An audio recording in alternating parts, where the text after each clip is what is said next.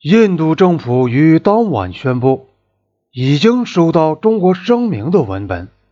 但政府发言人只讲了一句：“让我们等着瞧吧。”此外不加任何评论。在当时或是以后，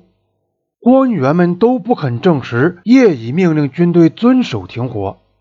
如果说已下令停火，人们一定会认为这等于承认印度已经投降。相反的，政府努力给人们造成一种印象，似乎印度才刚刚开始进行战斗。尼赫鲁这个人非常喜欢年轻人。停火实施的那一天，在一个小学生的集会上，他再一次讲到：“印度同中国的战争将是长期的战争，也许要拖得很久。”可能要拖到你们中有些人已长大成人，能参加这场战争的时候。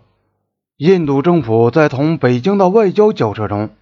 也再次使用了他惯用的假装不理解的手法，以拖延时间。新德里在获悉北京的停火声明的当天，印度外交部就召见了一名中国使馆人员，要求他澄清一些问题：实际控制线的确切意思是什么？中国所说的九月八日以前的位置的精确含义是指什么？两天以后，中国代办又被叫了去，并向他提出了更多的问题。中国建议中所说的从实际控制线后撤二十公里，是否仅仅适用于西段？如果中国部队从麦克马洪线后撤二十公里，那究竟是什么地方？中国是否要在麦克马洪线以南设立检查站？北京认为提出这些问题是横生枝节、无理取闹，每一项问题都可以从北京原来的停火声明中找到答案。驻新德里的中国外交官把问题的答案重复申述了一遍，可是印度政府仍然责怪北京的澄清是含糊的。印度政府在得到进一步的说明后，才能对中国的停火建议充分考虑。中国的打算显然不能满足印度政府的愿望。印度在初期失败后所提出来的要求是，中国方面必须先撤退到九月八日，也就是在中国包围多拉哨所的那天以前的位置，印度才同意讨论问题。按照这样的撤退，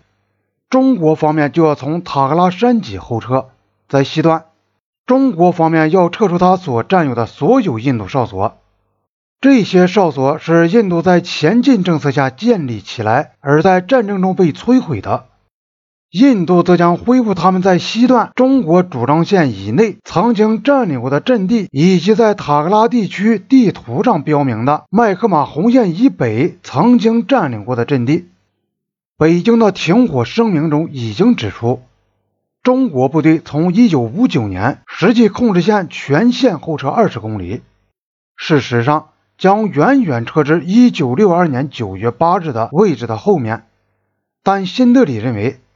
中国仅仅撤退部队还不够，还要所有的中国人员统统撤走。印度要尾随中国的撤退，重返他们在推行前进政策时所占领的阵地。停火一个星期后，周恩来再度致函尼赫鲁，呼吁印度对中国的行动采取相应的措施。周恩来讲到，中国政府的决定已充分地照顾了双方的体面、尊严和自尊，并说，实现这些措施，双方都不会发生一方占便宜、另一方吃亏的问题。但是他警告说，仅仅中国一方面自行后撤，并不能保证防止双方冲突。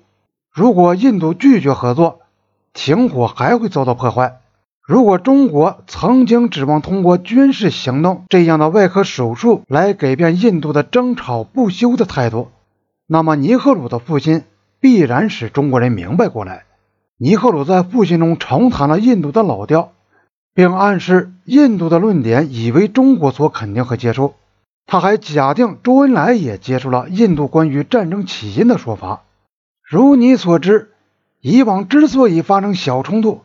是因为你们的军队攻击了防止对印度领土的侵略性的偷偷入侵的那些小的印度巡逻队或哨所等等的话，他反复地讲，对中国这个相当混乱和复杂的建议，需要得到积极的澄清，并再次敦促中国接受明确的直率的印度的建议，以恢复九月八日以前的位置。十二月八日，中国发出了一份措辞强烈的召回，指责印度故意纠缠，逃避对实质问题的答复。北京提出三个尖锐的问题：印度政府究竟同意不同意停火？印度政府究竟同意不同意双方武装部队脱离接触，并且从一九五九年十一月七日实际控制线各自后撤二十公里？印度政府究竟同意不同意双方官员会晤？